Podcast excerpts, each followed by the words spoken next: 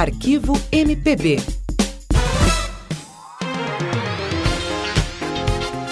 Francisco Alves, o rei da voz, foi um dos mais importantes cantores da música popular brasileira do século XX.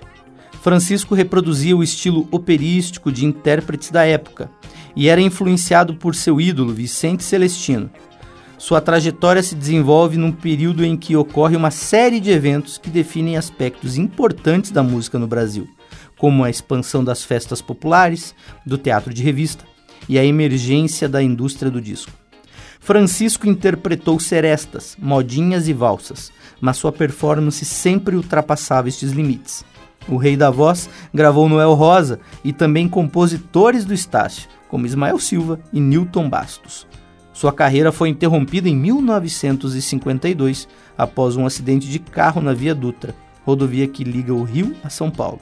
No cortejo de despedida, nada menos do que 500 mil pessoas seguiram seu caixão cantando seus sucessos.